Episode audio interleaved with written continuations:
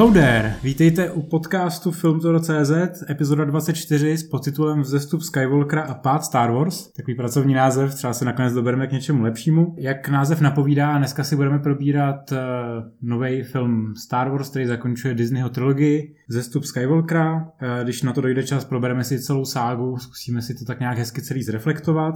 Abyste nenadávali, že spoilerujeme, tak jsme umyslně počkali několik týdnů, i proto, aby jsme si to trošičku víc promysleli a tu ságu nějak adekvátně zhodnotili. Na to tady samozřejmě nemůžu být sám, takže jsem si dneska pozval rovnou tři hosty, zapálené fanoušky, některým to dokonce zničilo dětství. Tam tady nováčka podcastu, PRistu, marketéra uh, Vojtu Marka. Čau Vojto.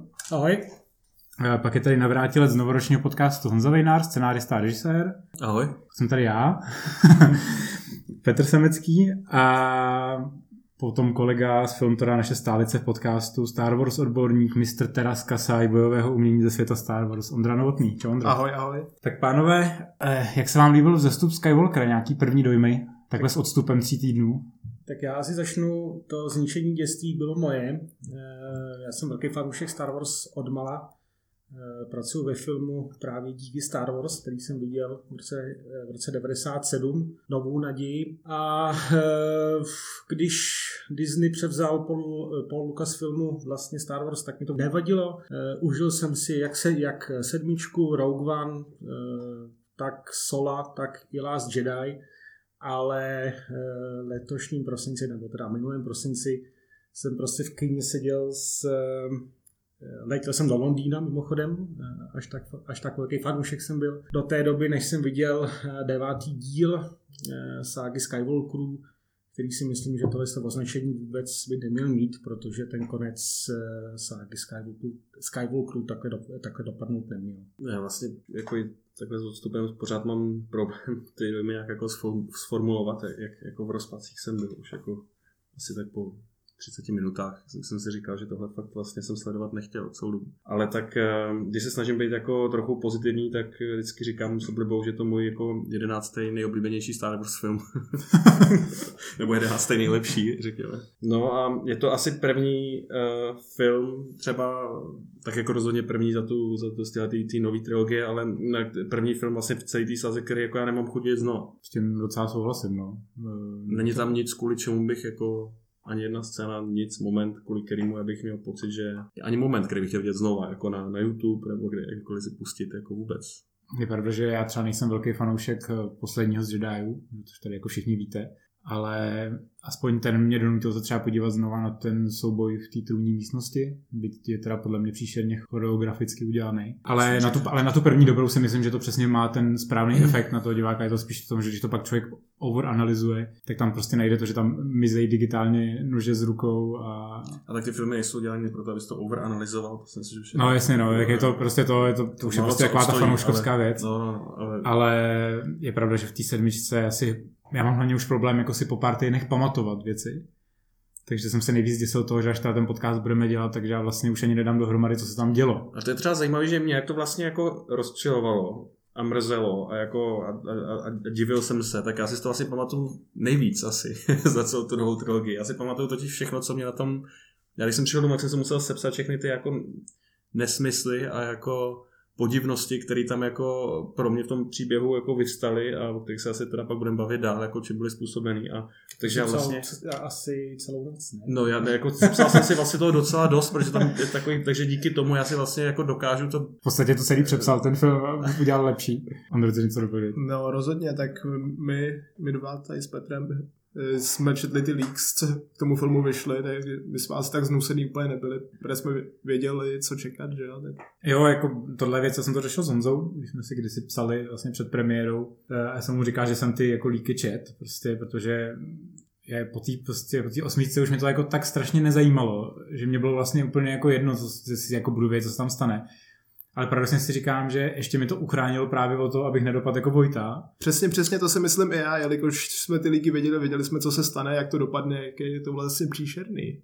Já tak nám to ani tak nevadilo už v tu chvíli, takže za mě asi nakonec, nechci říct úplně pozitivní dojem, ale tak půl na půl, jako hmm. nějak se to půlí, a najdu na tom něco dobrýho a to řeknu potom. Já jsem byl pak třeba i vlastně překvapený, že třeba spousta věcí, které jsem čet v těch lících, A tak jsem si právě říkal, že to na tom papíře už zní strašně mizerně, ale uvidíme, jak to bude jako fungovat, když to bude natočený, protože prostě, jestli někdo umí natočit totální blábol fakt hezky, tak je to J.J. Abrams, který to prostě schová za ten pěkný vizuál. I dneska jsem třeba koukal, eh, myslím, že jsem to zrovna posílal ty, Ondro, eh, kde jsou porovnáváčky záběrů z epizody 7 a epizody 9, kde třeba když Han střílí Stormtroopera, tak je to stejný záběr, jako když eh, Ben Solo střílí na exegolu stráže. Což ale byl záměr, že? Že se to snaží Já prostě to... zrcadlit tyhle ty momenty a že má stejný pohyby, jako má Han Solo ve staré trilogii.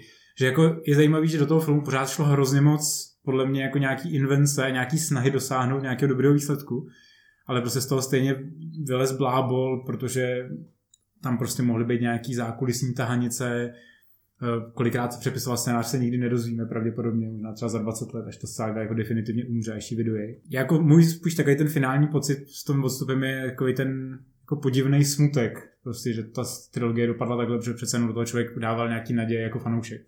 A ještě že jako u, těch, u, u filmu, na který já se teda jako hodně těším, tak, což třeba nebyl tenhle, ten, tady už jsem taky byl ve fázi, kdy tak jako mm, jsem jako nic velkého neočekával a říkal jsem si, že můžu být maximálně přímě překvapený, ale u filmu, jako na který se těším, a to mám prostě už jako od, odmala, nějak jako, tak uh, jak mi na nich záleží, tak já občas jako pár týdnů před premiérou jsem u nich zdá a jako občas jsem se takový noční můry, že se tam jako dějou věci, které jsem jako vůbec nechtěl sledovat a že třeba si pamatuju, že u Dark Knight Rises se mi zdálo, že prostě tam Batman tráví dvě hodiny někde na venkově, a že jsou tam ty absurdní scény. A teď u tohle toho posledního filmu, já jsem měl pocit, že to je ta zmotněná noční můra a že jsem si během té projekce říkal, že Maria, jste dělal nějaký festival pro boha, já jsem vůbec nechtěl sledovat a jaký hudební, jako, jako festival, nějaký obskurní Batman, Batman, byl jenom půlku filmu na venkově. No, no, no, no, no, no, no, Tak jakože vlastně tohle opravdu bylo to jako, jako to, to, že se to jako dělo prostě a já jsem věděl, že to je asi ta, tentokrát je to jako doopravdy a, a díval jsem se, jak, jak, jak, jak dlouho se tam vlastně odehrává něco, co já jsem jako vůbec nechtěl sledovat, nebo a to si myslím, že k tomu se asi dostaneme, že to není jenom tady jako nějaká jako věc, osobního vkusu, ale... Já myslím, že noční můry nemá, nejsi jediný, kdo je má, nebo jako takovýhle zvláštní, třeba Ondro měl dneska pocit, že se mu zdálo, že v seriálu Obi-Wanovi bude Jar Jar Binks, akorát se pak probudil a byla to pravda. Bohužel. Eh, co podle vás je jako největší problém toho filmu? Za mě určitě nezábavnost, eh, protože jakkoliv to, co se tam děje, může být proti kánonu a takhle, tak přesně jako jsme tady zmiňovali, může to být jakoby natočeno zábavně, což eh, Abrams mnohokrát dokázal nejenom ve Hvězdných válkách, ale v jeho předchozích filmech, ale proč to prostě neříct, jako závěrečná bitva na Exegolu ani není teda vesmírná samozřejmě, protože je v nějaký eh, atmosféře, ale vlastně tam není ani nic jako bitevního. Já vlastně s tou trilogií mám jako problém, což se v té devíce úplně nejvíce jako projevilo, že my, že my se díváme na Star Wars, což jsou prostě hvězdné války a v celé té jako trilogii vlastně není jediná velká sexy akční prostě bitva. Uh, nejblíž má k tomu začátek jako osmičky s nějakýma bomb, jako bombardérama ve vesmíru, který mají bomby, které se přisávají, což je prostě nápad možná tamhle v ale aspoň to vypadá pěkně, ale prostě je to jako nezábavné. Za mě to určitě nezábavnost, což jsem od JJ teda rozhodně nečekal a tomu jsem mi věřil, že aspoň to bude zábavný. Není. No pro mě to je, pro mě to vlastně jako od začátku tak jako mechanicky nebo budí dojem tak jako mechanicky postavený atrakce, jako, kde, jak kdyby si někdo jako, jako se řídil podle nějaký manažerský příručky, v tomhle teda případě nějaký jako scenaristický příručky, kde by si teda přečetl, že jako psaní bulbástrů, že se prostě tady musí od začátku prostě běžet někam a něco dít a jsou tam všechny takové ty věci, ty megafiny, jak se ženou teda s nějakým artefaktem. Ale problém je, že ty věci vlastně emocionálně vůbec nefungují. Jako když je tam humor, tak je tam opět tam chemie. Jak když tam celou dobu prostě člověk jako má pocit, že čte poznámky studiový, kde je napsáno chemie mezi Finem a Powem, jako, takže tam jako uměle dopisujeme podivný jako narážky, který jako teda mezi nima, který nám jako mají nějak dát nějaký pocit nějakého vzájemného kamarádství nebo bromance a vlastně to vůbec nefunguje a člověk jako zvedá v obočí. Pak se ženou za artefaktem, který se vlastně ukáže, že v podstatě úplně k ničemu a ještě, ještě vlastně musí pracně vysvětlit, jak se pak dostat k jinému artefaktu vlastně. A to prostě není ten ta archa umluvy s Indiana Jonese, kde prostě kraj na konci nějak vypointovaná, ukáže se, že ten artefakt je vlastně úplně k ničemu. A člověk má tak pocit, že celou dobu sledoval něco jako velmi jako hezkýho, nablejskaného, dobře technicky asi zvládnutého, ale vlastně nic že, že, to vlastně nemá vůbec žádnou váhu. Tam pro mě vůbec nic nemá váhu. A ještě se to děje za sebou všechno tak strašně rychle. A snaží se to být jako odvážný asi v tom, co to tam jako přidává, ale je to tak rychlý, že, že to vůbec nemá váhu a je to bez přípravy a občas se to teda připraví, takže se to ještě zpětně vysvětlí. To je taková ta moje oblíbená jsem, pane Bonde, jsem architektem všeho vašeho utrpení, což tady v tom případě teda je s tím císařem a, a to mně přijde, že to je vlastně úplně to největší jako scenaristický zoufalství, který jako může nastat a v tu chvíli teda já se úplně jako toho odpojuju a začínám být jako zlej, ale nevidím, nevidím teda z toho, to už jsem jako nějak tak měl pocit v kyně, že za tohle asi nelze jako vinit prostě jenom Abramse a Krise tedy, ale že to bude složitější. K tomu se asi dostaneme dál. Mně tohle přijde, přesně jak jsi říkal, tomu říkám, že to je prostě patlanice. Jo. Jako co se týče třeba toho tempa, tak mi to hrozně připomíná zpětně taky ty filmy jako Terminator Salvation. Vlastně takový ten mechanicky za sebe skládáš jenom akční scény a nemáš žádnou jako výplň mezi tím. A protože víš, že ta výplň stojí za prd, ta, ten zbytek, co tam z něj ještě zůstal, tak se snažíš aspoň vrstvit ty atrakce. Ale jak říkal Vojta, ty atrakce ani nejsou dostatečně zajímavé, protože už jsou tolikrát přestříhaný očividně, že už to ani nedává pořádně smysl a nedokáže to držet nějaký rytmus. Já mám prostě pocit, když nad tím filmem jako přemýšlím, že to je, i kdyby točili první draft. Ano, jo? to jsem si přesně to, to je, jsem si to, to je říkal taky. prostě přesně přesně taková ta sbírka všech jako scenaristických chyb a kliše, kdy potřebuješ nastartovat příběh, tak vymyslíš megafin a, aby si, a když se dospěš do momentu, jak ten megafin najdeš, tak si vycusáš z prstu jiný megafin a u kterého začneš přemýšlet, jak se k němu potřebujeme dostat, tak ho vlastně najdou náhodou, protože to je to nejjednodušší, na co přijdeš. Do toho potřebuješ vyexponovat novou eh, schopnost síly, tak ji prostě představíš na nějaký příšeře, kterou uzdravíš. Představíš postavy, který zjistíš, že na konci vlastně si nepotřeboval.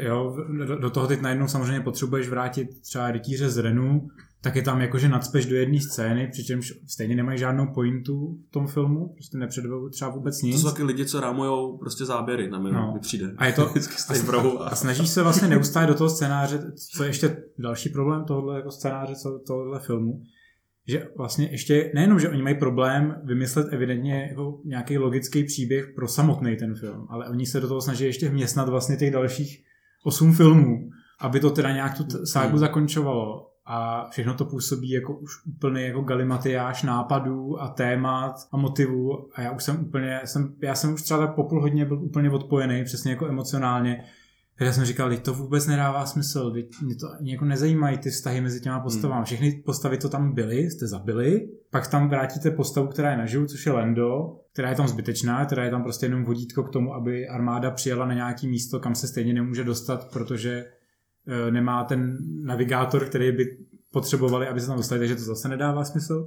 A pak to zakončíš prostě týpkem, který je zombie a střílí blesky na lodě, který si vycucal z prstu. Můžu ještě jenom dodat něco, než se k Ondrovi a jeho výtkám. Uh, k tomu, co říkáš ty, že, že to pro tebe, že vlastně, že to, to, co říkal i ten Ebram, že se teda chce završit ne jednu trilogii, ale celou tu ságu. A že tam je spousta nějakých jako citací a, a nějakých jako snah se napojit na nějaký starý motivy. A pro mě ten film, a to jsem teda měl jako pocit, když jsem odcházel z kina, jako, já jsem měl pocit, že to je jako Die Another Day tyhle série. Jestli vzpomínáte Bondovku Die Another Day, která v podstatě byla složená z odkazů. Složená z odkazů, replik, citací, Jako v trochu jiném kontextu nebo v úplně stejném kontextu jako záběrových odkazů a já mám pocit, že to bylo přesně ono, že to bylo tak strašně nahuštěný odkazama, ono to asi mělo jako završovat nějaký linky, ale v podstatě to jenom působilo jako, že, jako, jako nějaká ozvěna divná. To bylo tak slepený z těch jako věcí, že to přestalo být nějakou, jako, že to přestalo mít nějaký svůj vlastní eh, obličej, jako že, že ta sedmička, tak ta osmička má nějakou svoji tvář a ta devítka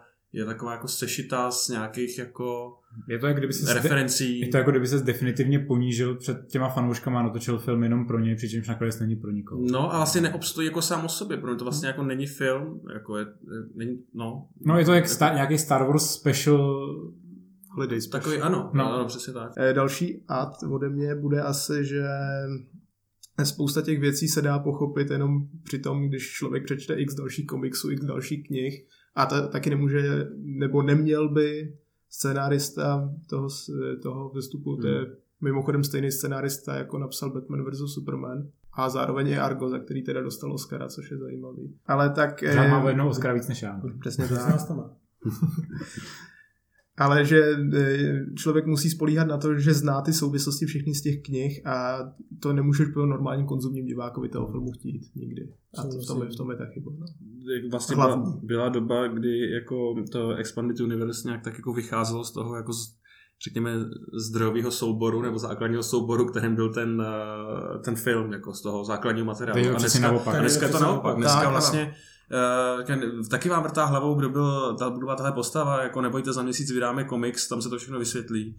Uh, což teď nějak mám pocit, ale to mě doplňte, protože to já si tak jenom tak jako, jako mm, běžně vybavuju, ale že, že, že takhle argumentovali v nějakých jako následujících rozhovorech, teda po uvedení toho filmu, ty devítky, ohledně mm, ty podivné scény na konci s tím, mezi tím Landem a tou holkou, že to má být vrhat takový jako podivný opravdu jako pohledy. Uh, no, jako no, tam si spousta lidí myslela, to dost, že jí balí. No, to jako vyznívalo to právě dost divně a divím se, že na u Disneyho jako nikdo nevznes tenhle ten jako, jako komentář k tomu. A oni pak řekli, ne, ne, ne, to jako tam pravda je jako možnost, že teda je to jeho dcera, a, protože on když si ztratil dceru a ona nemá otce, ale jako to, to prostě v tom filmu to tak nefunguje. Tam přece všechno musí, pořád je to nějaký jako univerzální příběh a a má to, jinak by to teda nemělo jít do kin v tak širokém nasazení prostě a samozřejmě, že se teda počítá, že většina těch lidí drtivá viděla aspoň ty dva předcházející díly, ale jako kdo čte nějaký ty jako komiksy, co vycházejí mezi tím, to jsou opravdu jako, jako hardcore fanoušci a, a já se taky považuji za fanouška a prostě ne, ne, ne, ne už jako nemám kapacitu tohle to jako pokryt. To prostě a... stejný problém, do kterého se teďka podle mě chtě nechtě dostává i Marvel, že ta jako intertextualizace jako no a... začíná být fakt jako úplně už jako nesnesitelná. Jenomže on to ještě působí domem, jak kdyby vydávali nějaký peče, jako má vlastně napravují uh, problémy a nedorozumění, které jako napáchali uh, jako ve filmu. Já myslím, a... že tohle jako hezky a... to Ondra naznačil v momentě, když vlastně zmínil Batman vs. Superman, že mě vůbec celý to kolečko teďka, co předvádí Chris Terrio jako scenárista kolem toho filmu, kde se v podstatě neustále snaží vysvětlovat jednotlivý motivy a linky v tom filmu. Mi to hrozně připomíná prostě Zaka Snydera, když přesně vyšel Batman vs. Superman, kdy začal vysvětlovat, jako, co v tom filmu vlastně původně bylo a proč to muselo jít pryč a co tam teda jako chybí. Ale to mě přece jako diváka vůbec nezajímá. Jako, já... To tě nezajímá, ale možná, že to jako zase my nevíme, že jo, může se stát, že prostě on má jako, on musí ten film propagovat, neměl by asi jako mluvit proti tomu uh, studiu a, a neměl by žádným způsobem jako, jako potápět ten projekt, neměl by to na něm být znát a dost možná on mluví o věcech, eh, které v tom scénáři měl a my jenom kroutíme hlavou nad tím, jak si on může myslet, že my na základě tohohle filmu si tohle domyslíme, ale on prostě asi chce udělat jako spravedlnost tomu, tomu co napsal, ale zároveň si musí být vědom toho, že... Že, že to je jako boj uh, s větrným línem. No, že? Taky to je úsvit spravedlnosti, tak no. tomu musí no. udělat spravedlnost. Takže že to je jako bitva, kterou nemůžeš jako scenárista vyhrát, že Jako, jako dlouho, dlouho se vždycky se říká takový ten, že vlastně, když film uspěje, tak eh, je režisér oslovaný a pokud se lže, tak to samozřejmě režisér a scenárista odnesou vždycky. Nikdy, jako nikdy neprohraje studio, vždycky prohraje ten autor jako v ten moment bych tady ještě chtěl nahodit, Terry v mnoha rozhovorech se několikrát i zmínil o tom, že chtěl ten film rozseknout na dvě části. Tak jako co si o tom ostatní myslíte? Mě to působilo, jako když Peter Jackson uh, o tom, co se ohlásil třetí Hobbit, říká, že má materiál klidně na čtyři filmy. že prostě uh, tam je tolik materiálu uh, a Terry tady říkal, my vlastně my jsme mohli natočit celý jeden film o tom, jak Kylo Ren uh, se snaží jako dobrat tomu artefaktu, který vidíme v té úvodní scéně. Uh, já nechci vidět takový film, proč bych měl koukat, jako, um, to je úplně absurdní. Jako, teď vlastně oni měli docela dost screen timeu k dispozici, nějakých, já nevím, kolik to má, dvě, dvě a půl hodiny. No. A uh, tam prostě jenom, jako tam se odehrávají věci, které vlastně nemají vůbec žádnou dramatickou váhu a spíš to působí jako dojmy, jak kdyby se snažili ten čas nějak jako něčím pokrejt, aby naplnili nějakou jako stopáž celovečerního filmu, mm. než že by se museli držet zpátky. A ono to tak určitě nebylo. Já věřím, že měli postavený možná mnohem jako lepší nebo srozumitelnější a ucelenější příběh. No samozřejmě ohledně té šíře toho scénáře a vůbec jako taky té přepálenosti těch motivů a těch linek celkově je ten další problém, že ten film se nejenom, že snaží zakončovat nějakou ságu, dovyprávět svůj příběh, ale zároveň jako chtě nechtě si to musíme prostě přiznat, že Oni se v podstatě omlouvají za celou tu osmičku a jako kdyby tam chtěli tu osmičku narvat znova a ten předchozí film víceméně mažou. Že? Ve, veškeré linky, které tam jako byly naznačený, tak najednou se relativizují. Uh, Rose Tykouš je nepodstatná, ta dostane friendzonový, poklepání na rameno od Fina, takže žádná romance se nekoná. Uh, Snoke je nedůležitý klon, který ho, který ho má Palpatine ve zkumavce. A Luke Skywalker chytí světelný meč, který v osmičce zahodil. A Christerio to vysvětlil v rozhovorech, že je to vývoj postavy, což je Aha. ukázková jako damage kontrola chtěl bych vědět tu poradu, kde, kde mu to PRisti řekli, že hele, Chrisy, ty to musíš prostě říct do toho dokument rozhovoru takhle, já bych si teda propad prostě do země, protože to je tak evidentní blábol, že... A mě je tam blbý to, že nakonec se ta postava Luka vlastně vyvine stejně tím způsobem, jako kdyby ani mu neprovedli ten pád v té osmičce, který mě mimochodem se líbil. To je jedna mála věcí, které se mi opravdu líbím. Já mám třeba s osmičkou velký problém spíš s tím humorem, který je na mě už moc dětinský takový ty padání kameny na vozíky, eh, ještě větší chěptišek a Your Mama Jokes eh, v úvodu filmu, to už jako na mě no. fakt jako příliš. A, ale třeba tahle ta linie jako s Lukem, teda když zrovna nedojil eh, krávy na útesech, tak se mi jako líbila. Mně se prostě líbilo, že i jako takhle důležitá postava se může prostě zhroutit pod tlakem nějakých událostí ale nakonec vlastně ten vývoj je stejně takový, jako kdyby byl, kdyby ho tam našla v osmičce na začátku a on si ten meč vzal a řekl, OK, budu tě trénovat. No, zároveň ten jeho vývoj eh, v té osmičce je asi si myslím to, co nejvíc právě rozdělilo ty fanoušky, ne? Jako to, že prostě já si myslím, že... část lidí, která ten film nenávidí, eh, tak eh, ho nenávidí právě proto, že mají pocit, že že ten look jako... Mně takové přijde, že co se týče těch starých postav, že byly nevyužitý. Já si nemyslím, že problém je třeba v tom, že Luke Skywalker umře. Spoiler. Mm. Problém je v tom, podle mě, jakým způsobem umře a že to třeba divácky nenaplňuje a kvůli tomu jako s tím máš problém.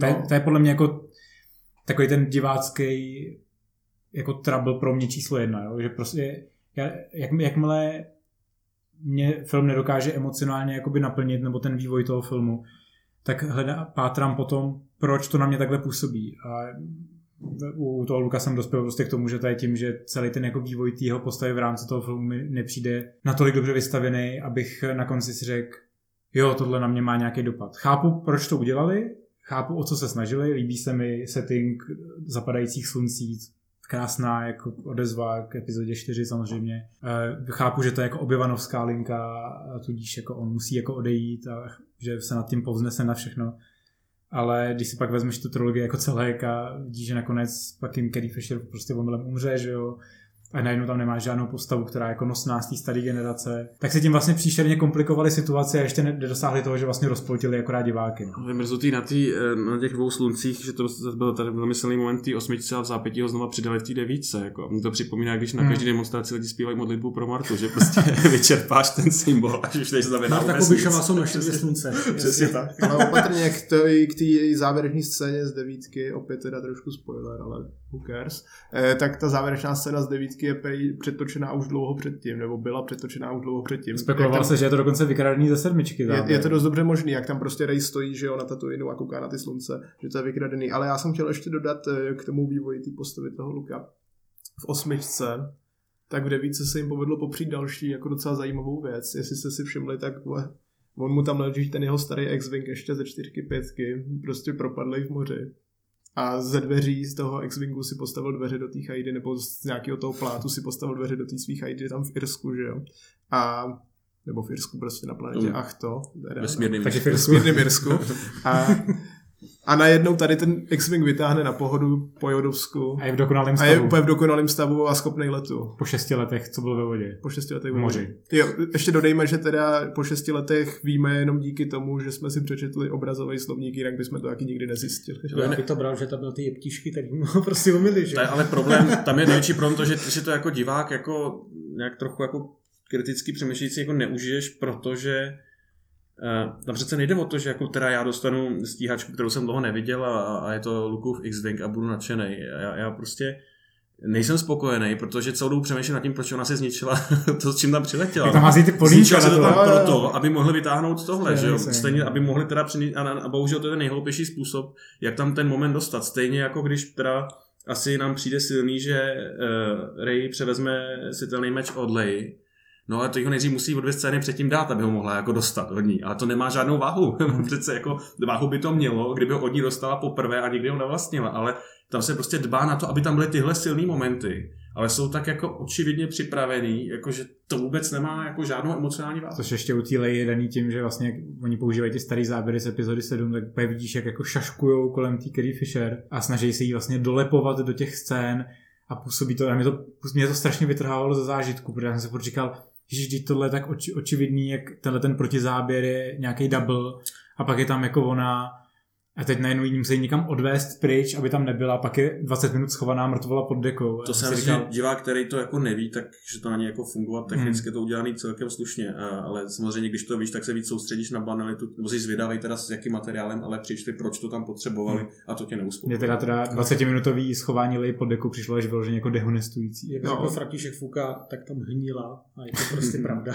Čekala na smrt svého syna. 20 minut. Ale pak se najednou měla rozplynout. Ale každopádně ještě k té Rose, tam je de, de, de, paradoxní ta výmluva Teria a snad i Abramse, ty nevím, jestli to řekl Abrams, ale Teria určitě. To je nejrealističtější výmluva podle mě ze všech těch jako... tak řekli o Rose, že měla spoustu scén s tou Lejou, ale nevyužili je kvůli tomu, že nestihli předělat ty scény s tou Lejou, že jo, nebo tak nějak. Hmm. E, takže oni devalvují postavu, kterou e, teda místo, aby řekli jako jo, fanoušci totálně nesnášeli víc než Jar Jar Binks, což je teda ne, nemyslitelný, nebo bylo to pro mě nemyslitelné, ale stalo se, tak ji prostě kompletně vyhodíme, ale to oni neumí říct na plnou hubu tohleto, tak, tak šeškují u záběru z Carrie Fisher. A další naprosto nevyužitý jsou ty postavy těch dalších lidí z toho odboje, já si pamatuju, jak se tenkrát hrozně psalo o tom, že Dominik Monaghan bude hrát ve Star Wars, jako mm. že dostane nějakou důležitou roli. A ten kluk je tam vidět kolikrát, třikrát, prostě vždycky vzadu a řekne jednu repliku tam. A pokaždý se bere repliku Roustyko, že?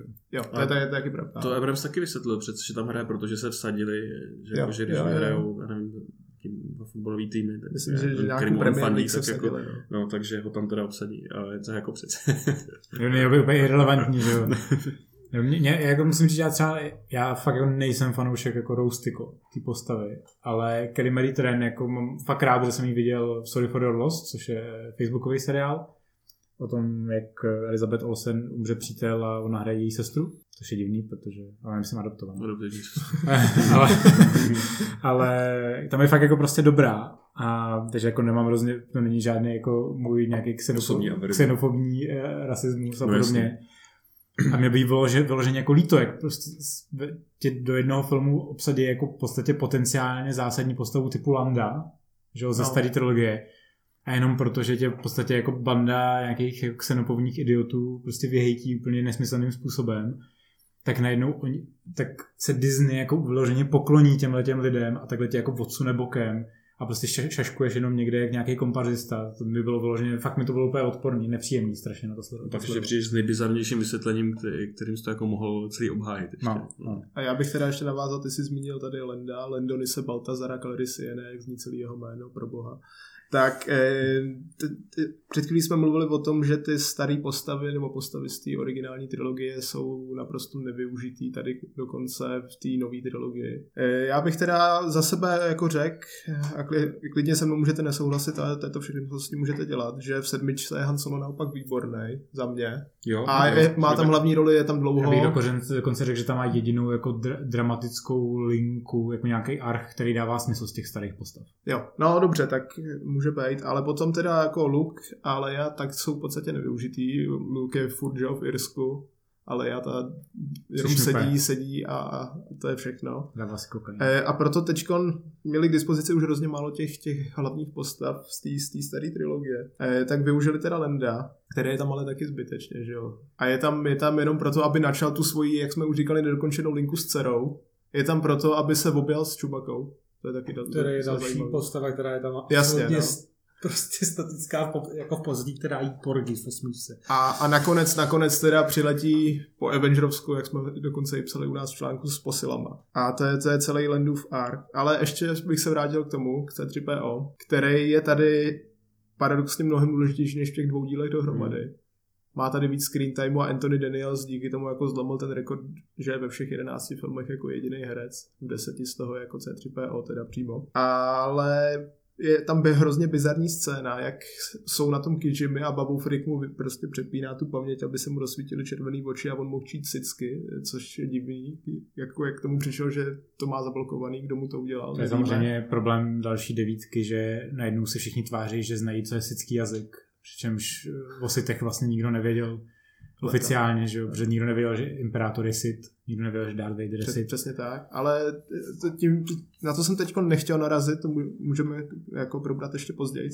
Já jsem chtěl spíš říct, že C3PO tam stojí a říká, jako koukám naposledy na svý přátele, ty vole, teď jako ty lidi zná chvíli, každý... Oni ho nenávidějí. Opravdu nenávidějí. Eh, Vlastně Paul Dameron mu tam eh, pár sen předtím tam prostě málem nadává. Jo, jo, jo. a Vůbec na ně jako nereaguje a vlastně nesnáší celého toho filmu. A tak A to takhle prostě na to listo. Takže Tam je, pro mě, tam je vlastně, jak jsi to zmínil, ten moment, tak jako to je moment, který asi jako v, těch tra- v tom- v tom traileru, že jo, poslední byl tak jako, řekněme, ne- nejemocionálnější, nebo sliboval nějaký Hmm. teda velký věci a tam teda oni to taky naznačují, že teda mu vymažou paměť a že to je nějaká určitá ztráta, prostě a oběť, kterou on jako složí, ale pak se během toho filmu to zase všechno jako vrátí do normálu a to samé se děje s tím Čubakou, že jo, který ho tam teda slavně jako zabijou, eh, když tam se střelí teda ta Rey tu loď tím bleskem, ale jako pár sem později vlastně zjistíme, že ne. Čímž zase vlastně mm, ta, ta, ta jako osudovost vlastně odchází pryč z toho, z toho jako filmu a pak teda ještě ho tam letí zachránit, což je úplně nejzbytečnějších dalších 15 minut jako možná toho filmu. Ale oni se vlastně připravují o ty potenciální jako emocionální vrcholy, jako kdyby neměli ani odvahu vlastně tam teda ve finále někoho obětovat a když to teda na konci učiní, tak, tak eh, se vlastně člověk jako kroutí hlavu proč. No, hlavně když už to Eh, nějaký jako- postavy konečně udělají, No. tak to udělají potom, co ona třikrát vstane z mrtvých, No. že jo. A nebo to udělají příšerně trapným způsobem, abych ještě, mm, pro čas nás tlačí, tak poslední postavu, kterou bych vypíhl, že pr- prošla příšerným vývojem v té nové trilogii, tak je generál Hermitage Hux.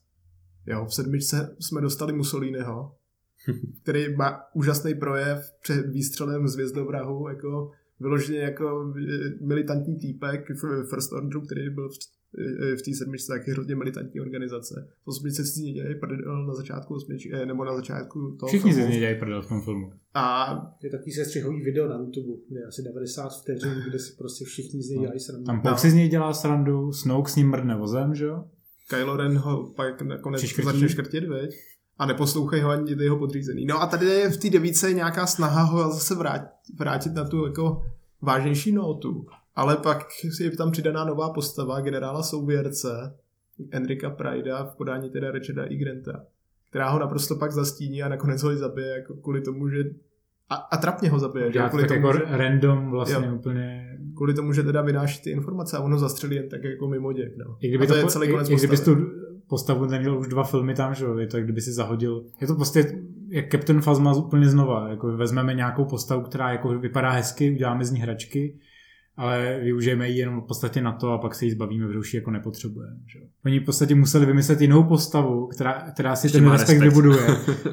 Protože už prostě z toho Haxe nemůžeš jako udělat po tom, co ho osmička opakovaně zesměšňuje jako někoho, koho si jako máš vážit, nebo Hmm. kdo je nějaký Obávanýho padoucha. protivník třeba Kylo Rena. Jo? To už prostě nejde. Jo? Ale nejhorší je, že i ten Pride je jenom x variace na guvernéra Tarkina a jenom ho v podstatě kopíruje, což i on Mhm. sám ten Grant přiznal. že jo, To je nakonec. stejný jako osmíce si vymysleli pretorianskou gardu, protože z nějakého důvodu Ryan Johnson nechtěl použít Knights of Ren a furt nevíme proč A, vlastně. a nebo nějakou novou imperiální gardu, že jo, se stejnými a, uniformami. a teď, je, teď je použijou v devíce a v Knights of Ren nepředvedou zase vůbec nic, protože Ben Solo se mele na hromadu snad během 20 vteřin. Prostě. Jo, a je to odkaz, jo, přečtěte si ty komiksy o Knights of Ren. Zpětně, byť jako si o prequelové trilogii nebo o spoustě prvcích nich nech jako myslím svoje, tak se mi na nich vždycky prostě líbilo, že ty filmy byly jako žánrově po každý trošičku jiný. Jo. Že třeba jednička se snažila být, ačkoliv je třeba dětská hodně, tak furt je jako, jsou tam závodnický prvky, vys celý ten segment jako s kluzákama. E, máš tam tu politickou linii, která mě prostě přijde aspoň jako zajímá, protože rozvíjí ten vesmír nějakým způsobem. E, epizoda 2 e, přinesla detektivku, kdy Obi-Wan vlastně vyšetřuje celou tu linii na kaminu. Pak najednou se to přesune do válečního filmu, vys konec dvojky, začátek trojky. Jo, samozřejmě máme tam nefunkční romanci ve dvojce, která se přetahuje do té trojky samozřejmě, ale myslím si, že jako to, že vlastně každý ten díl té prequelové trilogie měl nějaký svůj žánr, v jehož rámci to víceméně fungovalo a, za, a zároveň to nějak logicky na sebe navazovalo, tak díky tomu funguje ten pád Darta Vadera v rámci těch šesti filmů. Zatímco já absolutně netuším, co je tady nějaký jednotící motiv a vlastně ani netuším, o jaký žánr se pokoušejí, kromě toho, že je to nějaký vágní space opera Star Wars generic movie. A tady je ještě dobrý, že v těch prequelech Lukas vyloženě buduje nějaký ten transmediální vesmír, že se mu daří přebírat věci z toho Expanded Universe tehdejšího. A ty planety jako dává do filmu, když to tady přijdou s x novýma planetama, x novýma rasama, narvou je tam a jako ty si musíš postupně znova osvojovat to, co už jsme tady samozřejmě měli v rámci těch jako Expanded Universe, her, že jo, knih, komiksů, všeho. Ale v té Lukasově prequelové trilogii jsou využitý planety, které se dřív vyskytovaly už někde. A by tě teda jako někdo neznal, tak si stačilo, stačilo se o tom něco málo zjistit teda jako v té době. Ale tady vyloženě stojíme na začátku, jako, jako by to byl úplně nový vesmír, že jo? protože tady nic není z toho původního. A když už, tak to tam je jenom, aby to tam zaujalo toho fanouška jako v podobě nějakého fanservisu. Problém je, když jako zásadní informace ti chybí, anebo tom, že tam nějakou, jako, nějaký prvek, ať už to planeta, postava, eh, dají jenom kvůli tomu vizuálu a nemá to žádný obsah, který no. pak tomu zpětně dodávají, aby opodstatnili tu přítomnost no. jako nad rámec nějaký atrakce. Mně vždycky vizuální. přišlo, že Lukas pracoval jakoby s tou literaturou, s těma vlastně věcmi, které vymýšleli jiní autoři byť samozřejmě jako ono se pak jako trošičku mluvilo o tom, že on to teda jakoby všechno úplně neschvaloval, mm. že začátku byl to, jo, Lukas všechno fakt osobně schvaluje, pak už pravděpodobně tam byla nějaká story committee, která to jako tak nějak držela pohromadě, ale stejně mi přišlo, že on jako pracoval s těma věcmi, které vymysleli jiní autoři s takovým tím jako respektem, že to byl jako tvůrce, respektuje jiný tvůrce. Zatímco u toho Disneyho mám spíš jako pocit, že to je tak to, tak to tam hoďte, ale hlavně o tom moc nemluvte, ať si to jenom najdou ty hardcore fanoušci potom skrze tu provodnou literaturu, takže se pak najednou dozví, že jedna z, z flotil na Exegolu se jmenuje po Dart Revanovi ze hry Knights of the Old Republic. Ne z flotil, z těch legí těch legí, červených, legí těch červených Stormtroopů. Jakože to je přece něco, jako, co ani jako nepotřebuji vědět. Jako, kdyby, kdyby to mělo nějakou relevanci, tak je to fajn v tom filmu vědět ale ve chvíli, kdy jako stejně půlka z toho není kánon ještě, proč? Hmm. Proč, jako, proč tam jsou tyhle ty fanservisové věci, kterých je tam přetlak, podle mě? Jako možná relevantní by bylo třeba vysvětlit, kdo teda je v těch zbrojích, protože ten film třeba vůbec nevysvětluje, kdo vlastně v těch lodích jako je, jestli jsou to nějaký kůlové, nebo, jako, nebo zombíci. To jsou unesený děti, které tam byly vychovávané na exegolu ve tmě. Je ne, to, to, to je prý oficiální vysvětlení. Je to, je to, je to psaný v té knižce, no, takhle. Jasně. Ale víš co, a tam je zajímavý ještě, že se hrozně spekulovalo o tom, jak vůbec vystavil celou tu flotilu která mimochodem má paprsky hvězdy smrti, které nejsou paprsky hvězdy smrti ve skutečnosti, ale z nějaký sický alchymie či co. ale my jsme to řešili už, už několikrát, jestli on nevybudoval tu technologii skrz sílu, což by naprosto popřelo veš, veškeré věci předtím, že o A myslím, že a myslím, že nakonec to obrazovém provoci no. píší, že eh, na to měl nějakou super tajnou fabriku jo, na eh, v ještě neznámějších oblastech, než jsou neznámé oblasti. Prostě tady je jakoby nová věc, to, že u té devítky ty, tyhle si obrazové slovníky to jako vysvětlují. U všech těch předchozích filmů se mi zdálo, že to jako rozšiřují, že prostě ten zákaz je měl v tom filmu, ale tady vlastně musíš přečíst, přečíst knížku, aby si ten film aspoň jako koherentně ti nějak dal jako smysl a vlastně stejně ti nedá smysl, protože jako unesený děti, sická alchymie, to je třeba pro mě jako fanouška Star Wars docela jako velká soda. No hlavně ta inflace té síly jako v tom finále tak absurdní, že si myslím, že kdyby vznikl ještě jeden díl, tak pak už teda by uměl planetu zničit každý pěšák Asi jako, tak. z pušky. To je prostě absolutně nekoherentní. To zabíjí veškerý drama. Mě to připomíná takový ten vtip, když se objevil ten první plagát, na kterým eh, bylo asi tak těch 50 křižníků, tak je to taky to, jak prostě přijde ten eh, jako designer toho plagátu za tím studiem a řekne, kolik tam chcete těch křižníků? A oni řeknou jenom, ano. Ale já mám dokonce ještě teď pocity, jako jak to končí ten film. Tím ohromným soubojem ohromným v úvozovkách, které já bych tady nedevalvoval tu předchozí jako nadávku na to, že to nemá žádný souboje. Kde máme nějakou záruku, že za deset let se nenatočí další díl Mrtvý promluvil po druhé? Jako kde my máme nějakou takovou záruku? Teď, když se probral jednou z mrtvých. No, mě vždycky můžeš vytáhnout to, že, že se ho už osmkrát naklonovali. Že? No, přesně tak. Jako to ne, není to pro mě uspokojivý zakončení nějaký té temné hrozby. No, kromě toho, že ne, zakončení největší filmové ságy pro mě prostě jako nemůže končit tím, že frajerka vezme dva meče a upeče tam týpka bleskama, což no. udělal Mace Windu v epizodě 3 taky. Jako, a to, prostě, to prostě není to, tam, to není žádný zadosti učinění. Jo. To, prostě ne, jako, to, že se tam jako Ben Solo popere z Knights of Ren ve 20 vteřinách a ona semele nějaký ochránce Imperátora. Což jsou mimochodem upgradeovaná ta imperiální garda ze šestky. No. Ale má blastery. Hlavně porazí jako nepřítele, který si ale představil úplně na poslední chvíli, že jo. Uh, jako to není budovaný napříč tou trilogií. Který už žádný někdo porazil jako, v minulosti, už, že jo. už vlastně dvakrát, třikrát. No na tom je prostě příšerně vidět, jak je to prostě přetočený na tu poslední chvíli, protože tam běhají prostě ve studiu lidi eh, v nějakých velkých arenách, když se kouknete jako na ty detaily, tak je to jako šílený, jako jednoduchý. Se, eh, jako oba dva ty souboje jsou přesně 20 sekundový, jsou prostě rychlí, vůbec nic tam jako nepřevedou. To, ta osmička je proti tomu jako zlatá.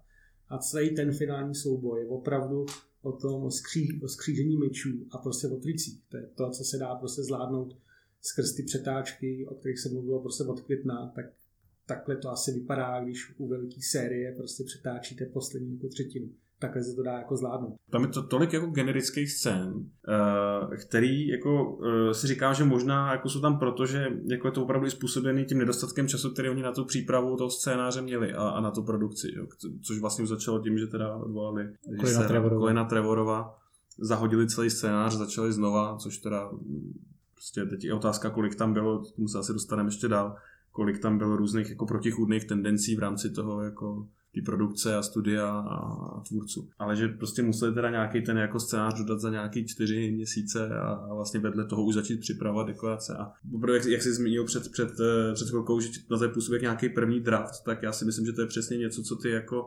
nedostatku času se chytáš nějakých jako bezpečných, bezpečných už nějakých jako příběhových tropes a, a, a už to stavíš tak, jak to někde jako víš, že to základně funguje a že tě to někam dostane, ale vlastně vůbec s tím nezacházíš, nezacházíš nějak zajímavě. A to jako myslím si, že na tom prostě víc co jiného je znát ten nedostatek toho času, který na to měli. Asi se hodí teda říct, že zatímco jako originální trilogie měla nějaký scenaristický základ celá, od George Lucase, od Lee Brackettovi potom a od Lawrence Kasdana. Nová teda trilogie nebo prequelová trilogie měla ten Lucasův základ s těma spolu scenáristama, tak tady jsme viděli tři scenáristy. U prvního filmu to byl vedle Abramse taky Lawrence Kasdan teda, ale zároveň ten Michael Arn. Mm. Což byly takový, jako takový, takový jako, prvky tak, podle mě. Stvořil no. kredit asi za něco, co udělal předtím, ale z čeho... Ale v osmičce, v osmičce už dostal prostě scénář na starosti Ryan Johnson a v devítce ten Trevorou, který ho najednou vykopli. Teď místo něj přijal jako se zpátky jako režisér a zároveň dostal Abrams možnost psát scénář. A jako partiáka mu sehnali toho Jacka, Jacka Torna, jmenuje se tak, mm, jo, to je Ten, co psal vlastně. Harry Potter a prokletý, jmenuje, dítě. prokletý dítě. A prokletý ostrov, což je, což je, vel... což je osmička a Harryho Pottera nějak... Velmi příšerná. Já to jsem asi úplně zapomněl. Já jsem to vůbec nečetl. Ten... Ale po Jacku Tornovi najednou přichází jako další asi měsíční nebo dvouměsíční mezera a Lucasfilm jako vydal nějaký prohlášení, že to bude psát sám Abrams a že, že už na tom dělá. A najednou zase jako Abrams evidentně nestíhal, nebo mu to nešlo a přijali mu prostě Chrise Terria, který Zachraňuje blockbustery since Vyloženě ale nemá nějak, nějakou dobrou pověst. To zachraňuje, matky. to zachraňuje v úvozovkách. ne, který vyloženě nemá žádnou, ale dobrou pověst v posledních letech v tom Hollywoodu, protože je podepsaný jak pod Batman vs. Superman, což teda není vyloženě box office flop, ale je podepsaný pod Justice League, která teda jako je propadák jasný.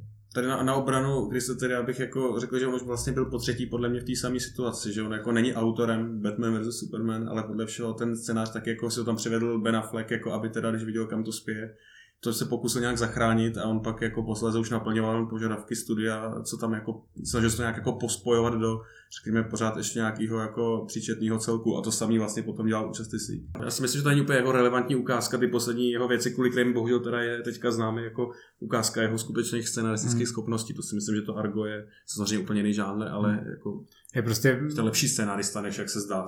A sám Abrams už v podstatě tak na, pol, na půl přiznal, že to, co je v kinech, rozhodně není produkt, ze kterým on je spokojený.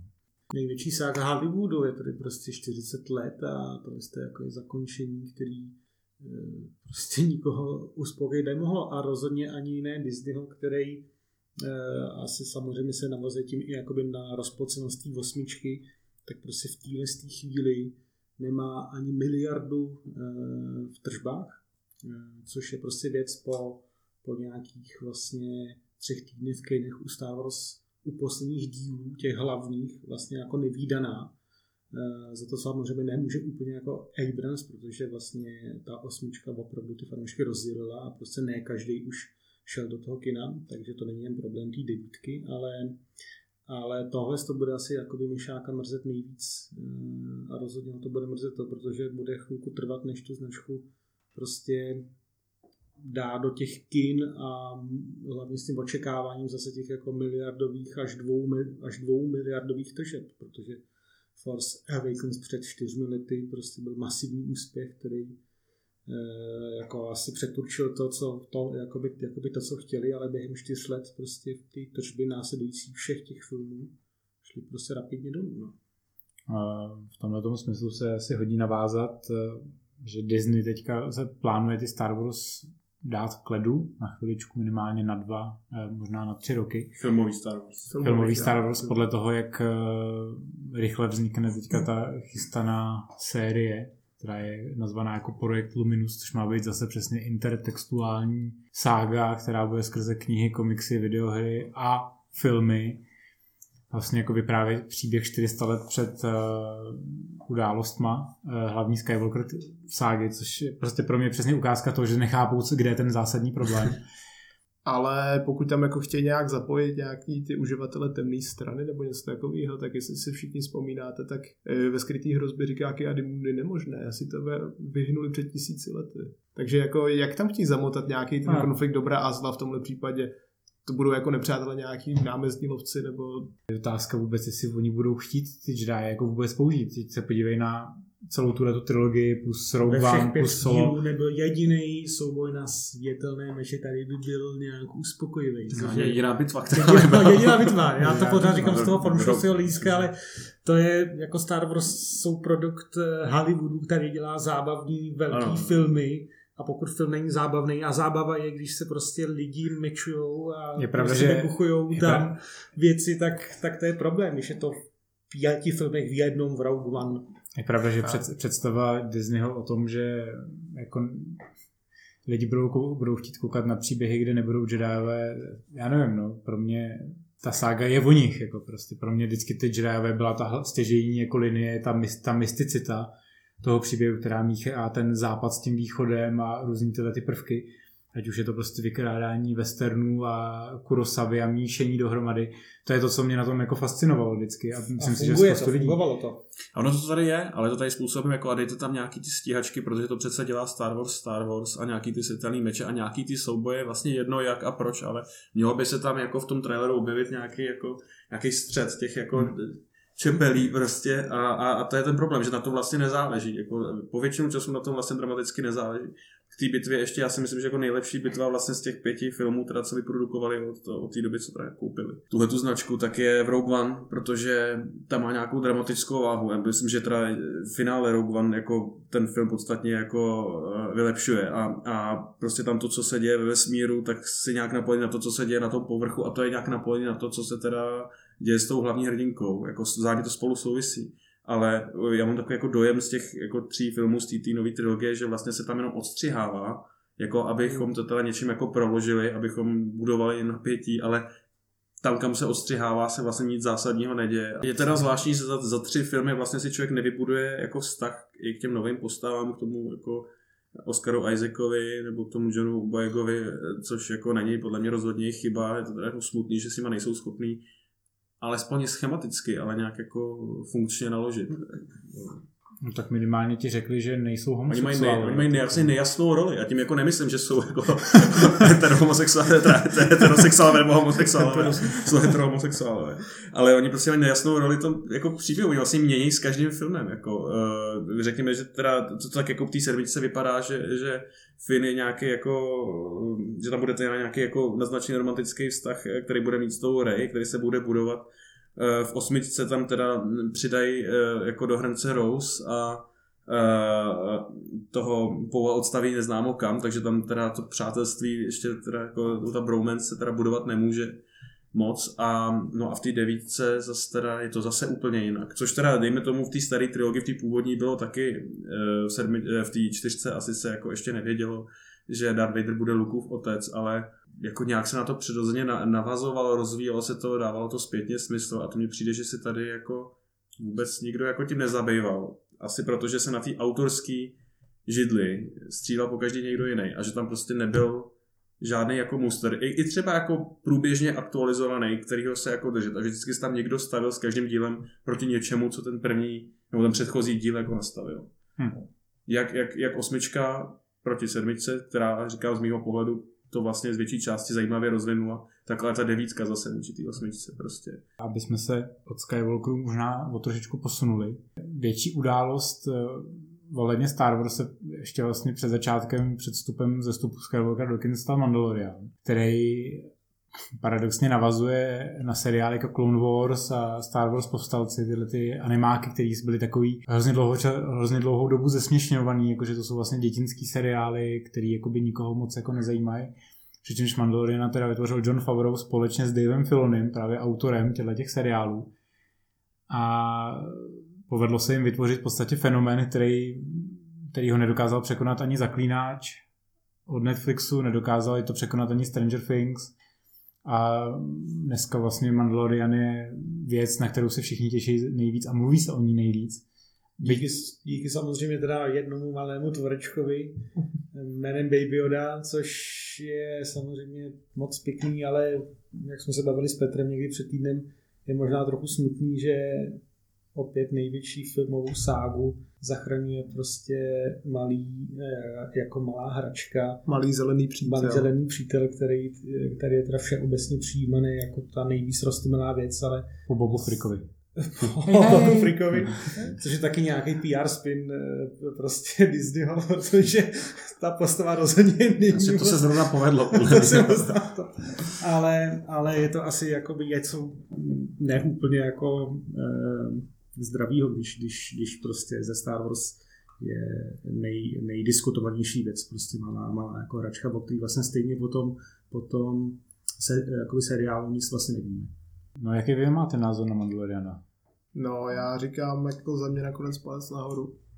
Byť teda je to 8 dílů po nějakých 30-40 minutách, že jo, každý má tu stopáž jinou. A v prvních šesti se vůbec nic neděje. Hmm. Prostě týpek někam přiletí, zastřílí se, pak je v nebezpečí, zachrání ho Baby Yoda a on zase odletí. A takhle to jde díl po dílu až do toho sedmého, kde se ten, ten příběh jako zajímavě rozvine. A vidíme tady spousta odkazů, jak jsme říkali, na ty Rebels. A nevím, jestli to můžu říct, asi no. jo. Hlavně Darksaber teda, ten je úplně jako špičkový odkaz a krásný jako zapojení Darksaberu do toho hraného světa Star Wars, který furt stojí mimo ten animovaný, ale postupně s ním začíná už nějak existovat a propojovat se. A zároveň, eh, zároveň tady vidíme i nějakou jako snahu vyplnit konečně to, co eh, ty fanoušky, ty diváky hrozně zajímá, jako co se dělo po té šestce. Jak jako je možný, že se tady začalo objevovat nějaký další prostě nepřátelé? A jako co se stalo s tím Impériem, protože spousta lidí, že jo, neví, je, protože to je zase vyjádřený jenom skrz knížky, skrz Battlefront a tak dále, jako že to Imperium dál pokračovalo a bojovalo proti Nové republice i po šestce. Takže jako za mě nakonec dobrý a jsem rád, že se tam objevil nějaký docela zajímavý záporák, což je paradox, protože Giancarlo Esposito bude příští, nebo tenhle, tuhle seriálovou sezónu bude záporák ve třech velkých a očekávaných seriálech, že jo? bude v Better Call Saul, bude v Boys a bude i v Mandalorianovi jako hlavní záporák. Takže asi bude nenáviděný všema teda, ale ještě víc než byl. Z ještě víc než byl. Breaking Bad. Tak. a teda jako musím říct, že Mandalorian u mě jako lehce stoupnul eh, těma posledníma dvěma epizodama, což ono, ta sedmička a osmička už v podstatě nejsou jako individuální epizody, to je jako dvoudílný season finále, mm. který má dohromady hodinu a půl, takže to je v podstatě jak film. A je to tak prostě celý koncipovaný, on to na sebe přímo naváže a má to podle mě jako všechno, co v podstatě od Star Wars bych jako chtěl a co mi prostě chybí na té filmové sérii. Přijde mi, že to je minimalistický, nemá, soustředí se to na ty postavy, na těch pár postav, co tam je, dokáže to mezi nimi vybudovat vztahy. Mě prostě mnohem víc zajímá vztah mezi Mandem, Baby Yodou, Ginou Carano a Weathersem. Cargo. I ten Werner Herzog je prostě zapamatovatelnější postava než cokoliv jako z té jako Disneyho trilogie filmový. Ale a vlastně byť eh, mně se třeba hrozně líbá druhá epizoda, eh, kde jsou Javové, od té trojky až do té jakoby už po konec té šesté epizody, kde vlastně je to opravdu individuální, mi se docela dost to připomíná třeba Stargate epizody, být na nějakém jako menším měřítku, tak to mě jako rozhodně nějak neuspokovalo, že mi to v té jako éře dnešní jako návaznosti toho vyprávění a navíc máš teda ten omezený prostor, kdy vyprávíš nějaký jako malý příběh a měl bys ho mít prostě nějak strukturovaný nebo já už bych ho chtěl, aby byl strukturovaný tak nějak jako filmovějc, eh, než jako takhle jako separovanýma epizodama, tak eh, musím říct, že jako pro mě aspoň tyhle ty poslední epizody mi trošičku dali tu naději, že možná ta druhá řada už v tomhle tom bude jako lepší a bude taková koherentnější, že tohle byl furt takový ten testovací můstek jak si oskoušet pár věcí a co těm lidem bude vadit, co těm lidem vadit nebude. A ještě furt si myslím, že si vyrovnávali s tím, že ten budget, byť to samozřejmě na to měli 100 milionů dolarů, což se může zdát hodně, tak eh, pravděpodobně je pořád prostě málo na takovouhle show.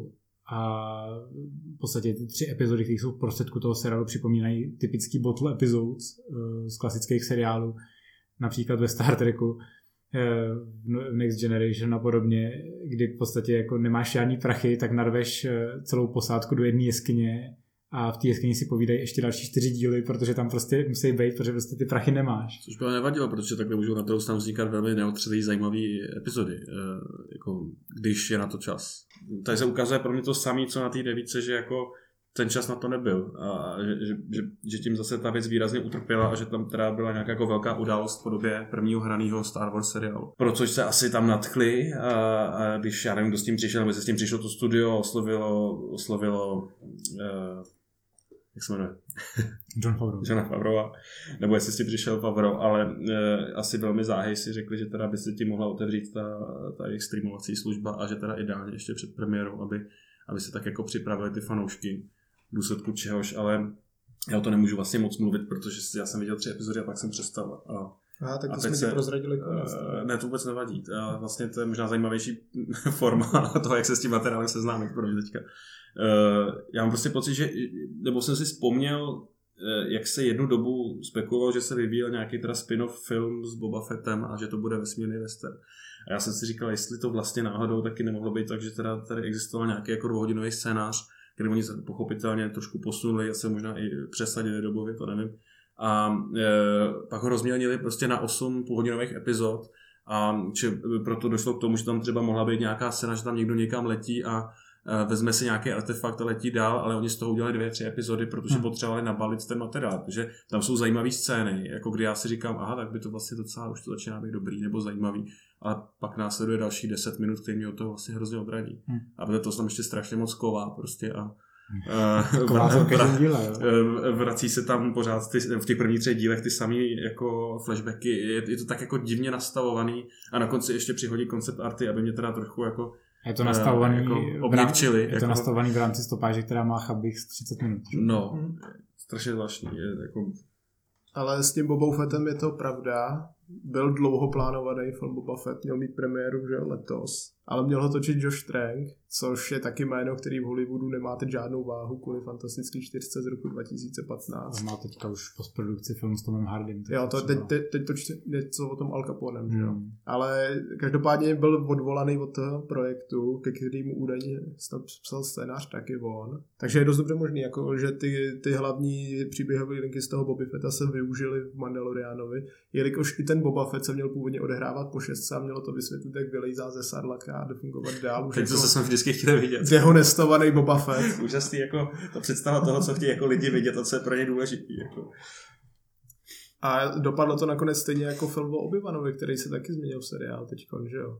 No, taky původně se. už mám přesně takovou tu obavu, že najednou přesně vezmeš ten koncept filmu o Obi-Wanovi, roztáhneš na 8 epizod a budeš mít přesně dvě epizody o tom, jak on někde sedí a, med, a v podstatě nic nedělá. Protože, protože, nemá, no, protože prostě nemáš peníze na to, bys to nějak jako dál rozvět. Jo.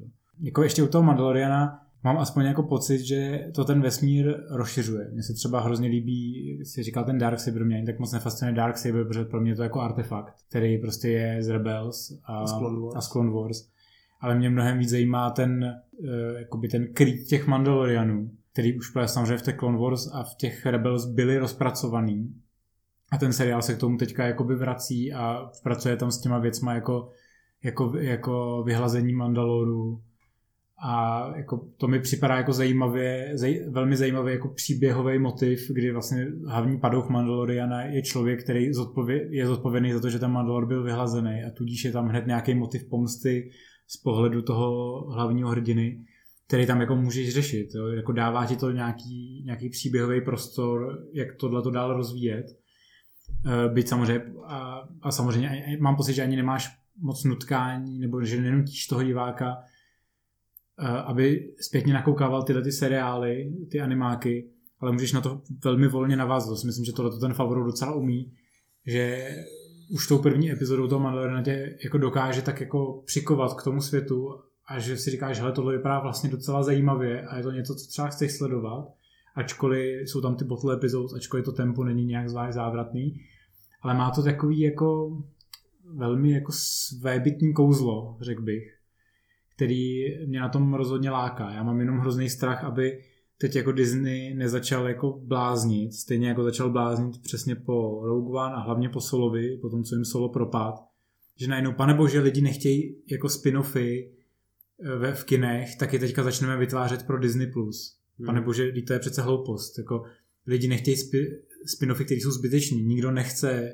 prequel o Hanu Solovi, nikdo nechce vědět, jak Han Solo dostal své jméno, nikdo, ne, nikdo nechce vědět, že Imperial March je ve skutečnosti skutečná znělka Imperia. Nepotřebuješ vědět, jak Han Solo dostal svůj blaster, ani jakou, jakou měl milinku před princeznou Leo. To je mi přece úplně ukradený. Jako.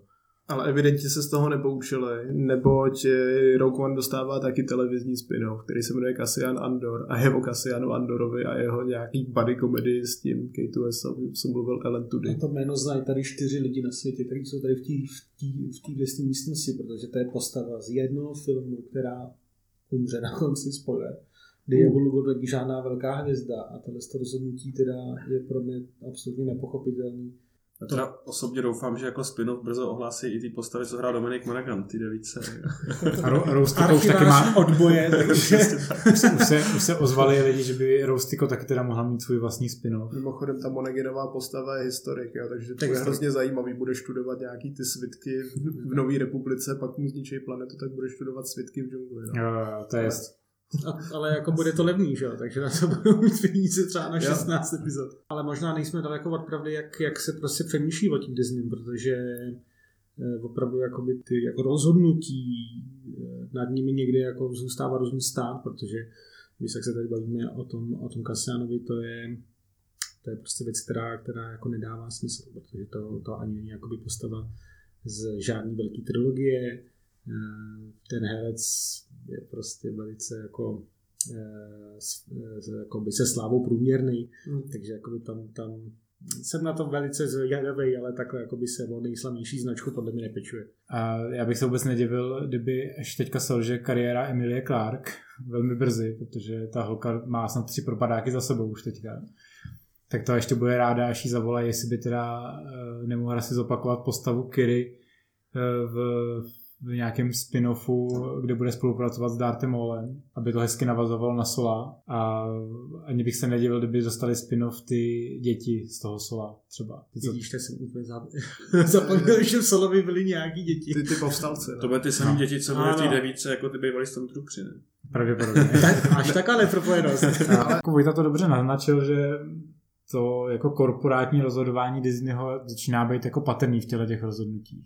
Já jsem mám pocit, že tam bohužel za těma penězma, které jsou na prvním místě, což je ale absolutně v pořádku, protože je to prostě Hollywood, tak tam není totiž nikdo s těma penězma, nebo za těma penězma, který tu značku má rád. Prostě u Disneyho mají, mají radši prostě Marvely a, a jako další značky, ale tady není nikdo, kdo by třeba měl rád ty Star Wars. Hmm. Prostě, hele, jako chceme vydělat peníze, OK, ale pojďme to udělat taky pro ty fanoušky, ať nám na to chodí přece jako dál a dál a ne, že prostě jako dá, dáme rozhodnutí a tak se prostě rozeštveme a pak zkusíme něco a to. Tam není nikdo, kdo by je měl rád, podle mě. Mě, mě strašně překvapuje ta schizofrenie eh, Disneyho, co se týče ohlašování těch dalších projektů. Eh, vlastně oni potom než byla, než, než byla premiéra zestupu Skywalkera, že, tak řekli, že teda Skywalkerovic teda půjdou k ledu definitivně, jako díky bohu za to, myslím, že stačilo. A že teda bude klid, že bude takový to moratorium na to a že jako se k té filmové sérii za stolik vracet nebudou. Načež se uzavřela dohoda s tvůrcema hry o trůny, že jo, Benioffem a Weissem, že teda budou mít vlastní trilogii. Do toho ještě Ryan Johnson, že by mohl mít taky svoji trilogii, to se do dneška nepopřelo, jestli teda, jestli teda už je skrečovaná nebo ne.